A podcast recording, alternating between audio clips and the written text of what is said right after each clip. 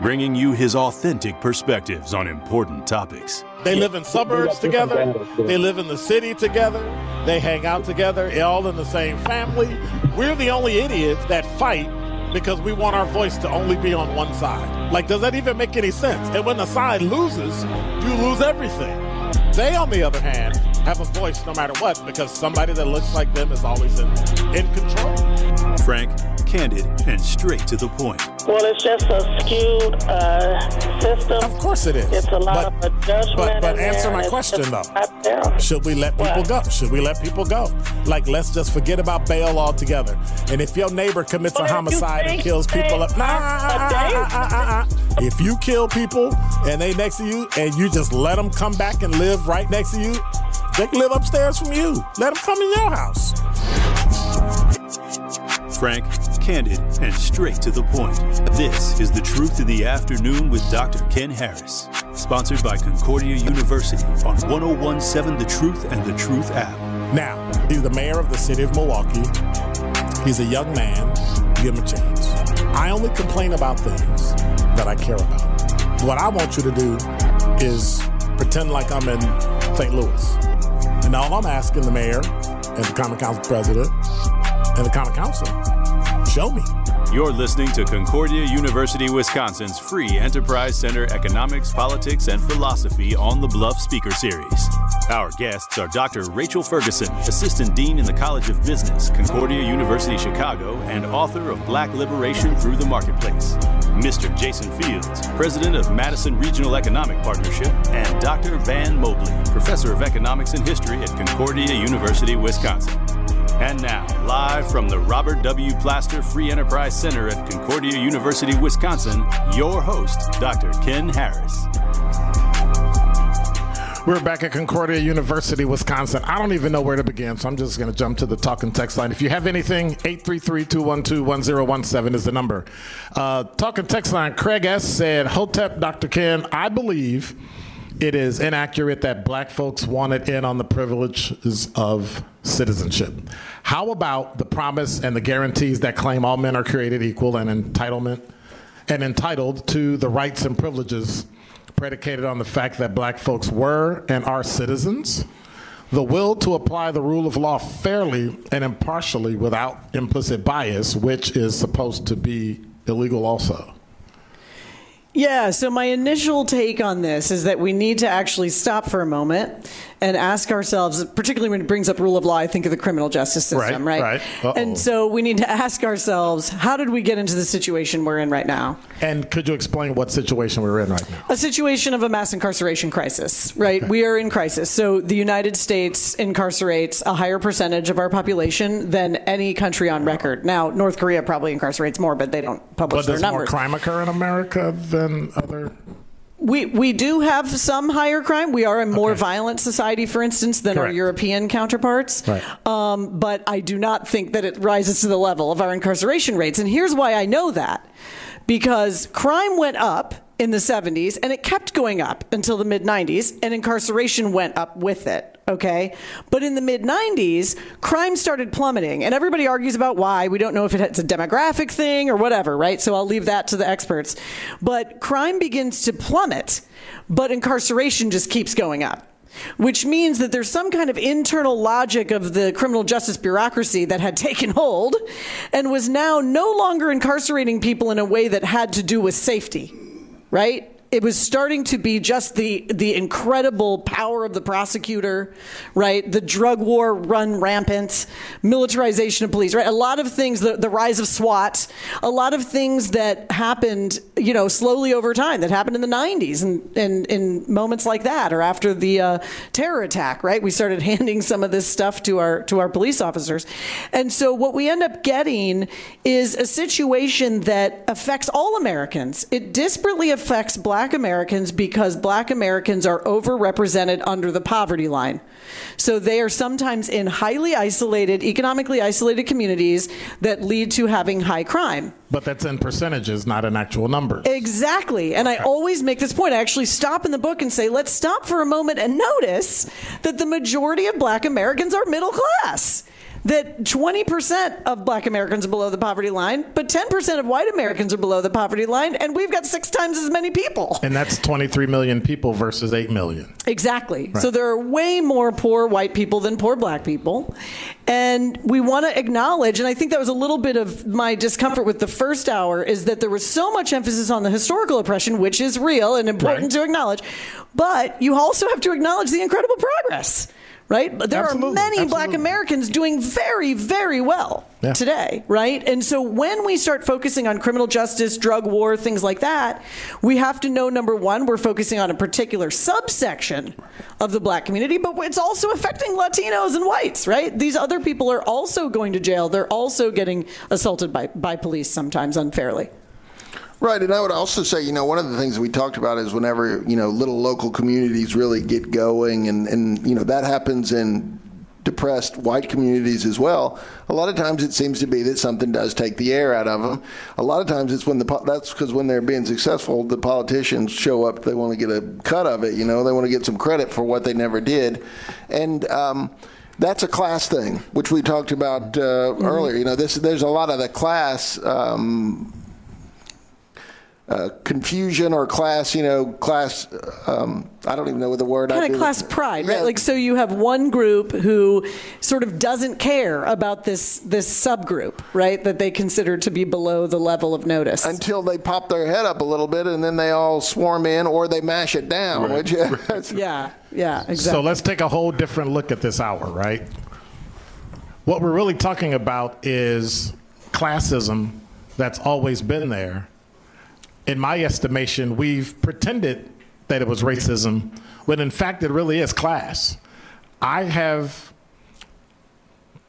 avoiding the 60s and maybe early 70s, I have, I have not heard of a lot of people, black, moving to the suburbs and having issues. Right. They just move to the suburbs. It's fine. Because they believe if you can afford the house and take care of your lawn and water your grass, hey, God bless you.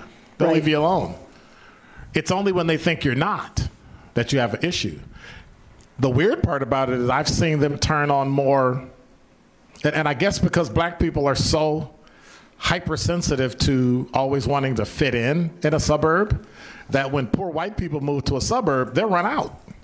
And so, how do we deal with that elephant in the room that, that really some of what we've been arguing has gone beyond race, and it literally is class. I, I, I, bring up Isabel Wilkerson and her book Caste, where now we've started to break down literally all of our politics have to do with money.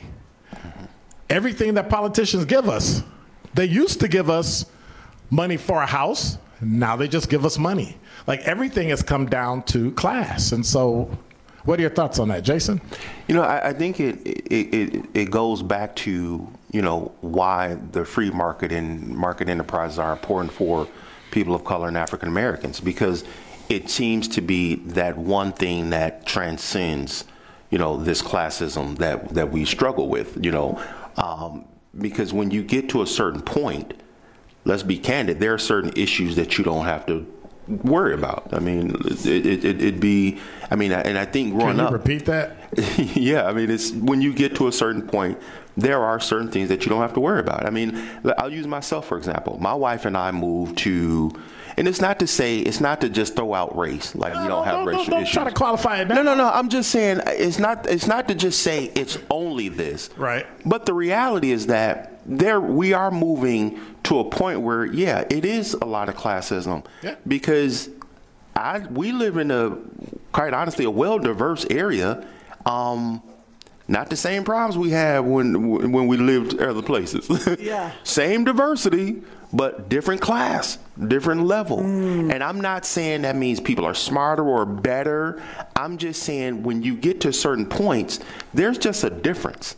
Um, and it's not always about race. And so I, I think when you look at that, how did we get there? It comes back to understanding the empowerment and what empowerment really is to becoming self-sustaining and being able to write a check to your friends being able to as jc said i can't help the poor if i'm one of them so if you're not poor you can help more people And so that that's where I think when you start looking at market enterprises and business, which I'm very biased about, I think we ought to teach more people of color about this stuff. Those are the things that I think will help empower us. No, it's not just about money, but when you can start building wealth that you can transition or that you can leave behind for future generations, now you're really starting to have an impact. And so those are the things I think it comes back to this discussion. Why are we talking about market and business, free market principles when it comes to black folks? Because for whatever reason, at one point we had it, but from a historical point of view, it got taken care of. We addressed that, but what do we do now? Yeah. Right? What do we do now? And I'm going to get real controversial. You ready? Uh oh. If we are right that while race remains an issue, a lot of these issues are actually class, and what we want is socioeconomic mobility, right? Why are we spending billions upon billions of dollars on diversity, equity, and inclusion training, which the research shows is not effective even in reaching its own goals? Okay? And it's become, frankly, a grift. I'm sorry to say. No, I, you know, I've, I'll be, I'll, I'll, I'll co-sign that. And here, here, the reason why I say that, I've said this to my board. At some point, diversity, equity, inclusion became a buzz phrase, meaning people forgot that there's work, and it just became. First off, you really have to understand diversity. Diversity, by the definition, means divisive. So there's a way to do this and what we did was said diversity, equity, inclusion. Everybody needs to have a person of color, a woman, and all of this, despite despite qualifications. It just we just threw this word and said do it. What we didn't do was create an atmosphere or environment or a culture where people felt like they belonged. That's where we missed the mark. And, And we actually see that was, DI right. training makes people feel like they don't belong. Right, It's got the weirdest outcomes. It simply divides people. It makes me notice that we're different instead of trying to learn about the difference. And I'm thinking, what if we had invested those billions into business people, right? And into some of that socioeconomic mobility. I can't Yeah. stand it when I think about the missed opportunities. Uh, well, I got, I got. Um, I, whenever people have this conversation, I'm like, you know, Ken has a window that looks out on the lake, and Van doesn't. That's true. And I see it every morning. I see the sunrise and the sunset. Is that fair? Is it fair, Ken? Is it fair? I've been here longer than you. That's true. But but let me tell you a story, Ken. I know the so I have met some of the police officers in Ferguson. Okay, I live ten minutes away. I used to work ten minutes. On I the have other as side. well, Yeah. passed right through Ferguson. And one of the stories, and I've seen them the way they behave towards community members, which wasn't great either. Okay, so I've observed some of that. But one of the stories they tell is that the DOJ comes in and they start nailing them, saying, "You need to do all of these trainings." And some of the guys get up and walk out. And the guy says to me, "Why did they? You want to know why they walked out? Did they walk out because they hated what the guy was saying?" He said, "No, they walked out because they'd already had all of those trainings." Those trainings hadn't made them necessarily handle things in a more effective way. And that's my point is that when something doesn't work, stop doing it. Do something else. When we come back, I want to go straight to because I because I said we have this lineup and we're gonna follow these questions and we're gonna do all this stuff and I was pretty sure that would just get thrown out halfway through. Here we are halfway through, it's gone. I just want to jump to what what solutions that can bring about the promise in light of the following. I don't want to start a fight, but critical race theory, anti-racism, black conservatives, and reparations. You're listening to Truth in the Afternoon. I'm your host, Dr. Ken Harris. We're live from Concordia University, Wisconsin. You're listening to Concordia University, Wisconsin's free Enterprise Center Economics, Politics, and Philosophy on the Bluff Speaker Series. Our guests are Dr. Rachel Ferguson, Assistant Dean in the College of Business, Concordia University, Chicago, and author of Black Liberation Through the Marketplace. Mr. Jason Fields, President of Madison Regional Economic Partnership, and Dr. Van Mobley, Professor of Economics and History at Concordia University, Wisconsin. And now, live from the Robert W. Plaster Free Enterprise Center at Concordia University, Wisconsin, your host, Dr. Ken Harris. Welcome back. We're here at Concordia. You know, I was going to do some opening thing, but I'm going to just let you all finish the conversation we started because you mentioned something about capitalism and where it fits in all this because the diversity piece is important and we're doing it wrong so so where will capitalism fix it and then i want to jump to rachel to really tell us how do we get to the solutions in Europe? Yeah, yeah, book? absolutely. Well, I would say, you know, there's always, uh, you have to be careful about what you mean when capitalism, when you talk about capitalism. Is it, uh, is it a little black community joining together around a, a local marketplace and really empowering one another and cutting fair deals and enforcing the fair deals? Or is it sort of global capitalism exploiting uh, Chinese workers to sell everybody iPhones? And, and, you know, that's one of the things that sometimes happens um, that that sours people on capitalism, and um, and and you know, and we should that I think that if you if you approach capitalism from that angle, it gets you back to the class discussions in some cases that we were having earlier as well. But Van, let me ask you this question, and I'm I know Ken, you want to get to the doctor. Uh, here's some of my issues with some of this stuff. It's like leadership, Le- or or money. M- capitalism inherently takes on the characteristics of the traits of the person using it. So just like leadership, you know, it, it or money, money is not good or bad. So how do we get to a point where if you mention capitalism, all of a sudden it's a bad thing, when in fact it's it's not. Yeah, well, that's it. I mean, when in fact capitalism, I mean, it's got if it's got the values of those local markets, I think it's great because it's actually it everything's added in. Everyone is empowered. Uh, no one is taken advantage of. Everyone is able to participate and and uh, better themselves in their community, which is what people want to do. But capitalism can also slip into the exploitative variant, and uh, you know, I'm. I'm a village president in addition to being, and so I, I, believe in the locals always. I was like, ask the locals what they want. If you want to empower the locals, then you'll get good outcomes. And um, I've got to disagree with you, Van. Okay. uh, because I don't want to ever defend genuine exploitation, ever, ever, ever. And mm-hmm. so my whole idea of free markets is based on individual freedom, right, and the respect for those individual rights. Uh, but what I do want to defend is global markets. And the reason I want to defend global markets is because we have gone in the last 250 years from a situation in which people living under $3 a day uh, account for about 99% of the population, human population, uh, to today when it accounts for about 8% of the human population. And we now have a human population of 8 billion people. Okay? So we have quintupled uh, or more, right? The human population, and yet they are getting richer and richer and richer. People are able to support themselves, to get antibiotics, to send their kids to school instead of having them break big rocks into smaller rocks or some kind of a job like that all over the world. So I'm not going to be so quick to poo poo global markets, okay? I understand that they can have very painful consequences in terms of cultural transition, and I'm not, I'm not trying to ignore that, but I also don't want to ignore the increase in the quality of human life.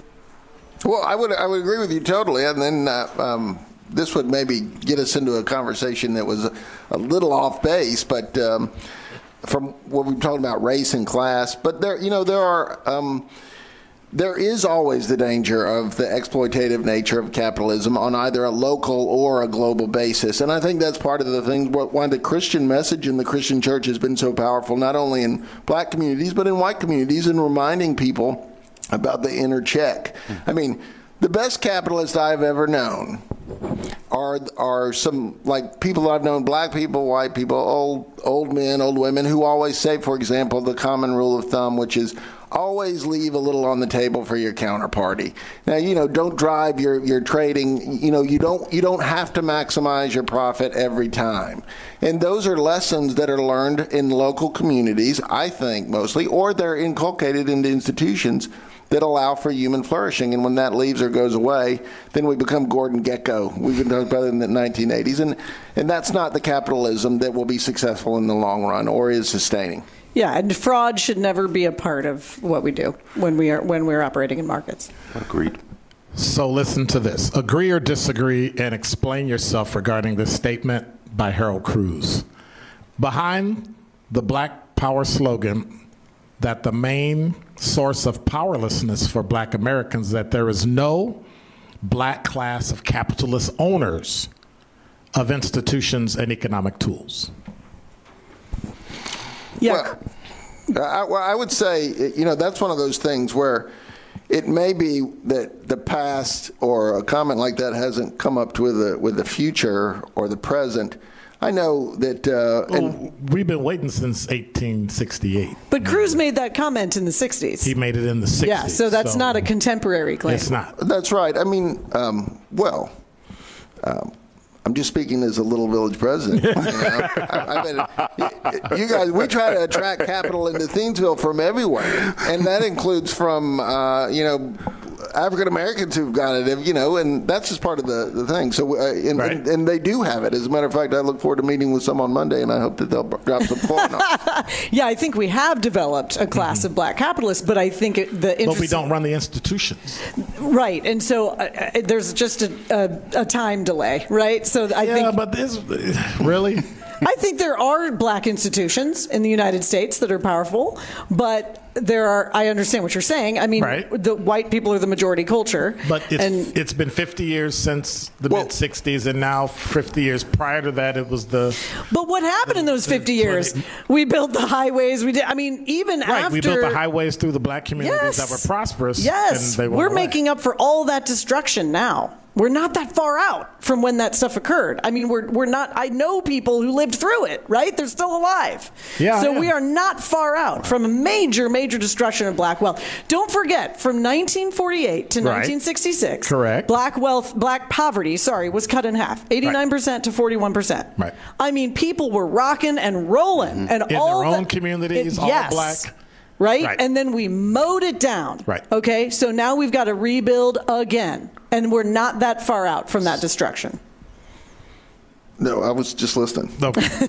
No, I, I, I think it's, it's a true statement. I mean, I think when you looking at it from my lens, and typically I'm looking at it from a, you know, venture capital, uh, private equity. When you start looking at, um, even if you compare black millionaires in America to black millionaires in Africa, most people don't know they have way more millionaires, billionaires over in Africa than we do here. Correct. And even though when you, you you know how many do we have that actually really control something, right? I mean, you got Robert F. Smith, who's the you got Oprah, And and they went after Robert F. Smith. right on the tax. They didn't go after Oprah because she kept her head down and did whatever they told her to do. That's So- a whole other so discussion. That's a whole other discussion. discussion. Right. Can I just jump in? I'm actually, so I'm, I'm sure you're right about the millionaire claim, but Mm-hmm. I've also heard Glenn Loury talk about the fact that, like, say, the Nigerian economy, which is one of the strongest Yes, in. Africa, that that black Americans are a smaller population, but control something like nine times the amount of wealth or That is something like correct. that. That's yeah, correct. right? That is Right. correct. And so black Americans as consumers have a lot of power, right? And so the question Yes. is, how can they transfer that into ownership? I agree. I think Yeah. that, and, and therein lies the issue. Yeah, the consumerism is that really power? It is if you, as you say, transfer it. You gotta grab it. right, if you take grab it, it. grab it, and take it. If Yeah, you're yeah. allowing me to buy and not selling me Courvoisier, that's great.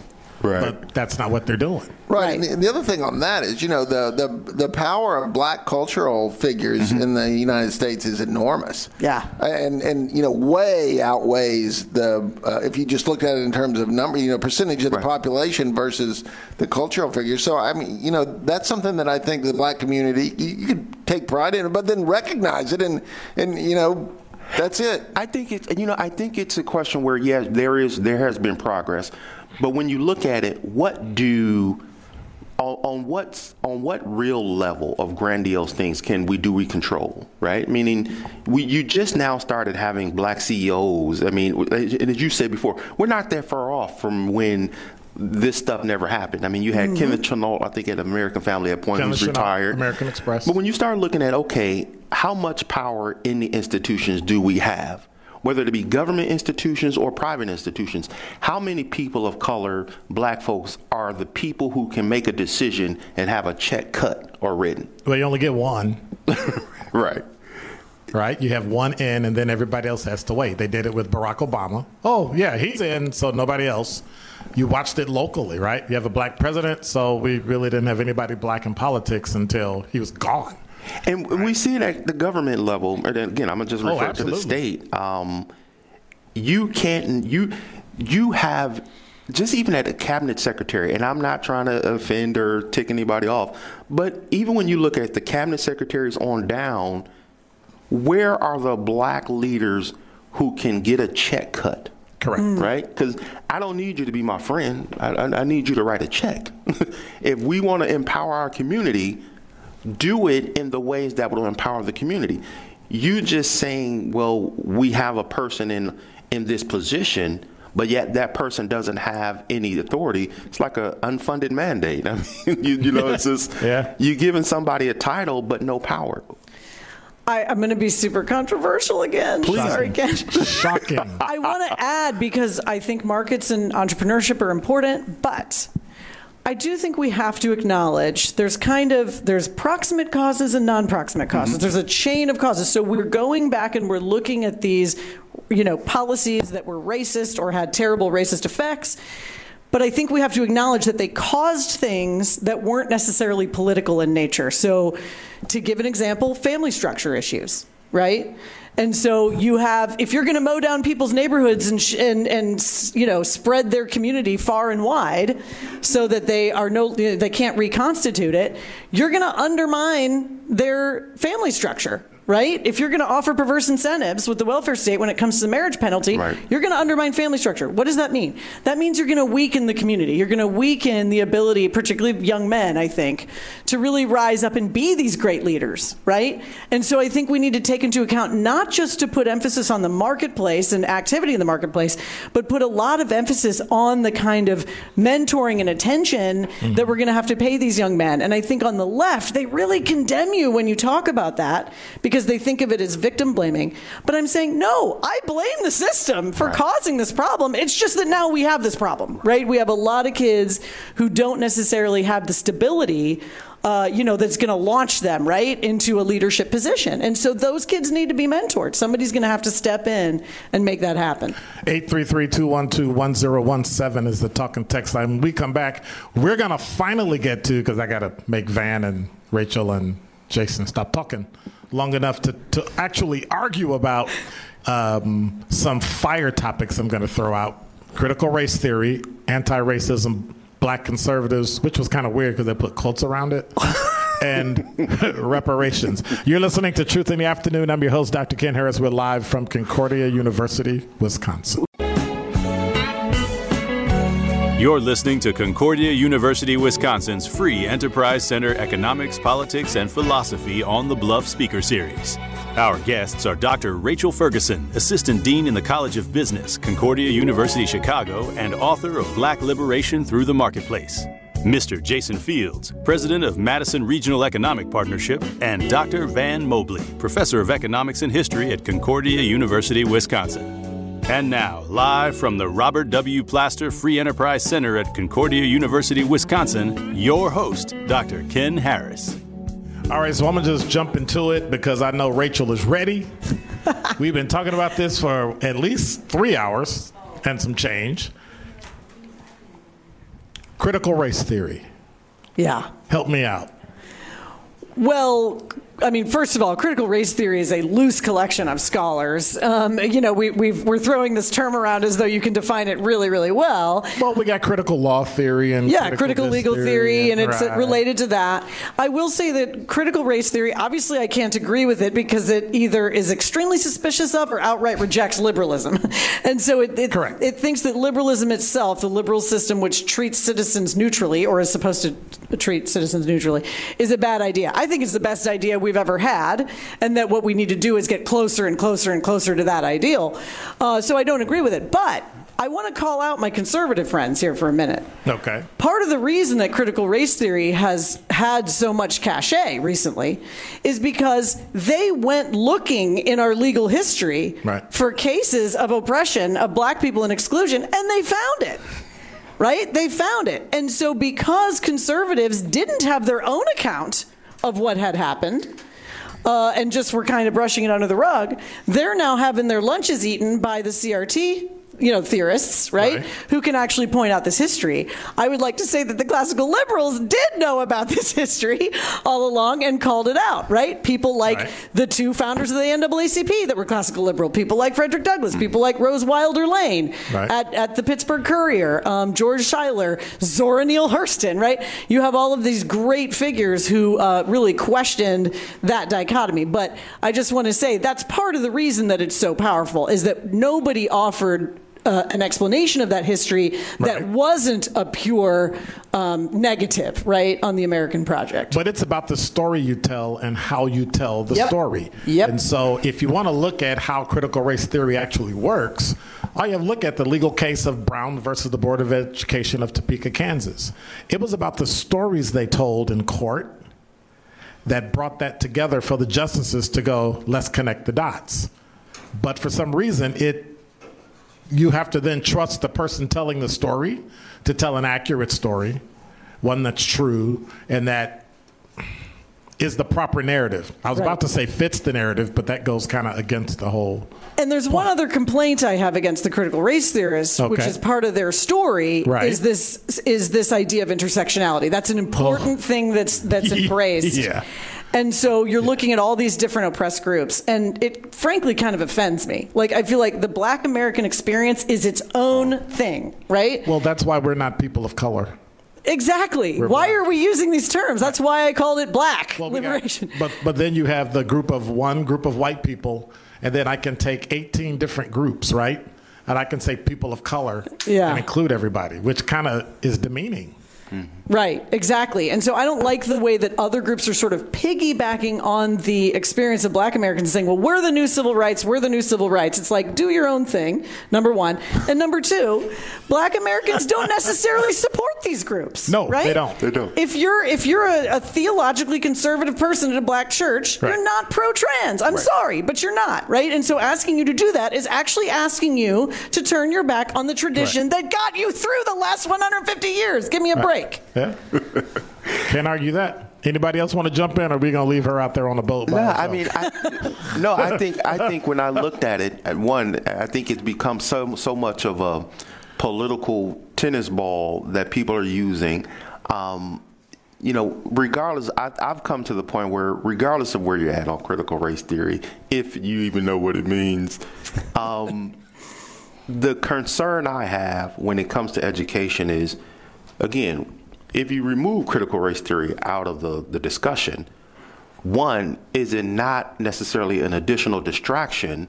But then when I see more movement in the, you know, as a political football, you know, when we want to start taking away American history, which includes all the things that occurred under slavery, uh, and then quite honestly, when I hear the sort of the rationale, well, we don't want this to offend the kids. Well, if you were a black kid growing up in the American education system, being told every year your your ancestors were slaves and all this, there's almost a immediate anger because where was this same concern when I was a child coming up about education? Now we don't want to talk about the truth. Mm. Now we want to hide the truth about what happened, Yeah. so people don't feel bad. That that doesn't make any sense to me. Yeah, there's a conservative reactionaryism, Yeah. I think, where instead of thinking what is the appropriate way to approach this, Right. it's the left is doing that, Right. so we're going to do the exact opposite. Right. And that's not the answer. You've you've got to just stick to the truth. You've got to stick to reality. Van. I liked. Uh, I I thought this was another good part of your book, so I agreed with you generally speaking along the. Pre- that's what I said. I Thank was like, you. I think you did a good job on that one. when, we come, when we come back, I, I think that was an easy way out. I, when we come back, we'll talk about anti-racism. Sounds like a certain author you were um, channeling when you talked about that, named Mr. Coates. You're listening to Truth in the Afternoon. I'm your host, Dr. Ken Harris. We'll be right back. You're listening to Concordia University, Wisconsin's free Enterprise Center Economics, Politics, and Philosophy on the Bluff Speaker Series. Our guests are Dr. Rachel Ferguson, Assistant Dean in the College of Business, Concordia University, Chicago, and author of Black Liberation Through the Marketplace. Mr. Jason Fields, President of Madison Regional Economic Partnership, and Dr. Van Mobley, Professor of Economics and History at Concordia University, Wisconsin. And now, live from the Robert W. Plaster Free Enterprise Center at Concordia University, Wisconsin, your host, Dr. Ken Harris. All right, we're going to try to get through this in about five or six minutes. I know that's technically impossible just using math with these three people, so we're going to do it anyway. Van, thoughts on anti racism? I'm not really. Uh, I'm not really. Could you give me a definition?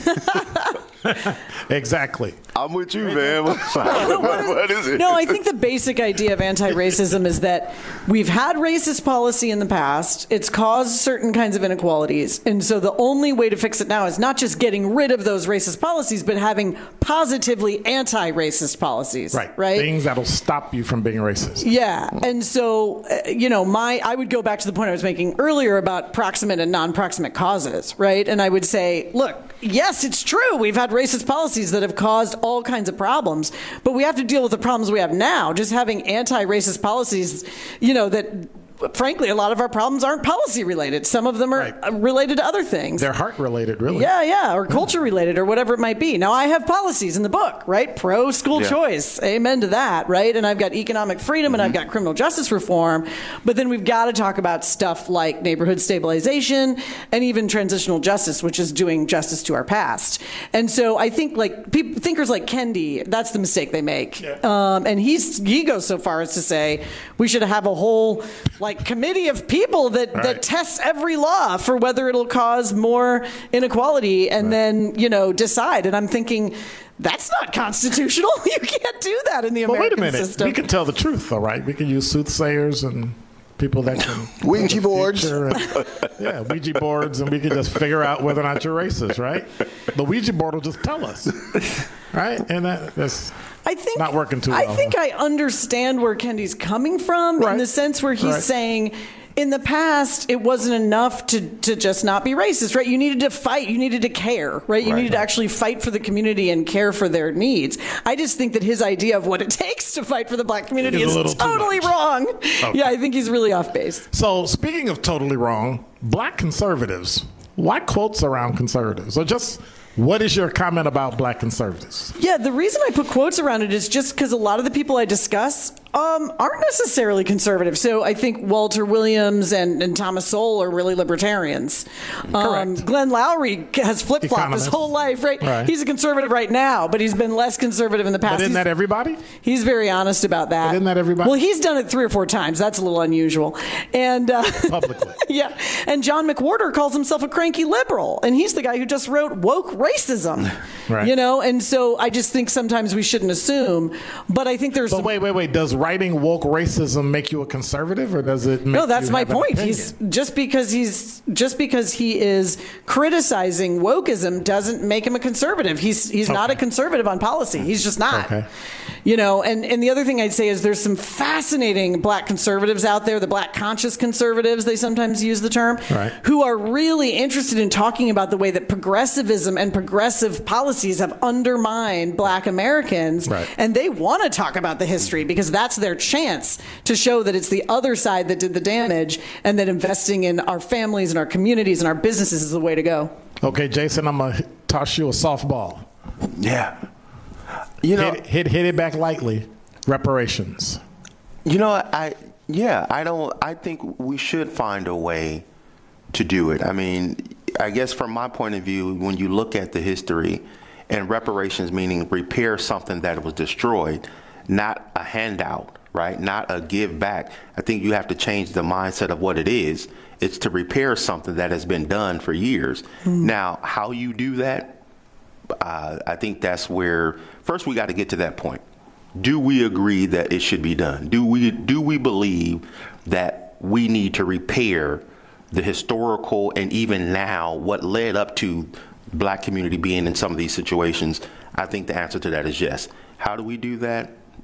I, I, I, don't know how we do that yet, but I do agree. I, I do. I'm yes on it. My suggestion for it is this. We can start with school loans, and then everybody gets, you know, starts screaming and hollering, oh my God, we can't do that. I said, well, let's do it like this.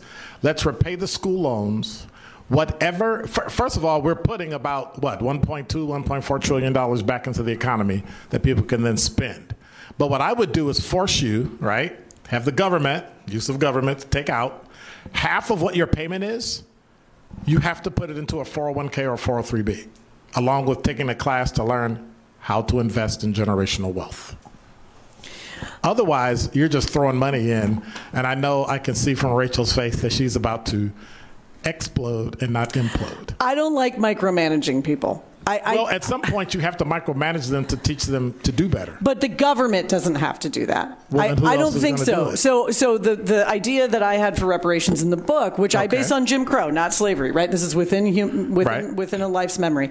Um, the idea that I had in the book was really to figure out how to capitalize business. And since the book, actually, I've learned more about the ways that small banks and community banks have been shut down and how we can get those back up because they've got the local information Right. to know who, who to invest in, right? So I'd rather do it that way and then say the other area we need to do reparations is the white church.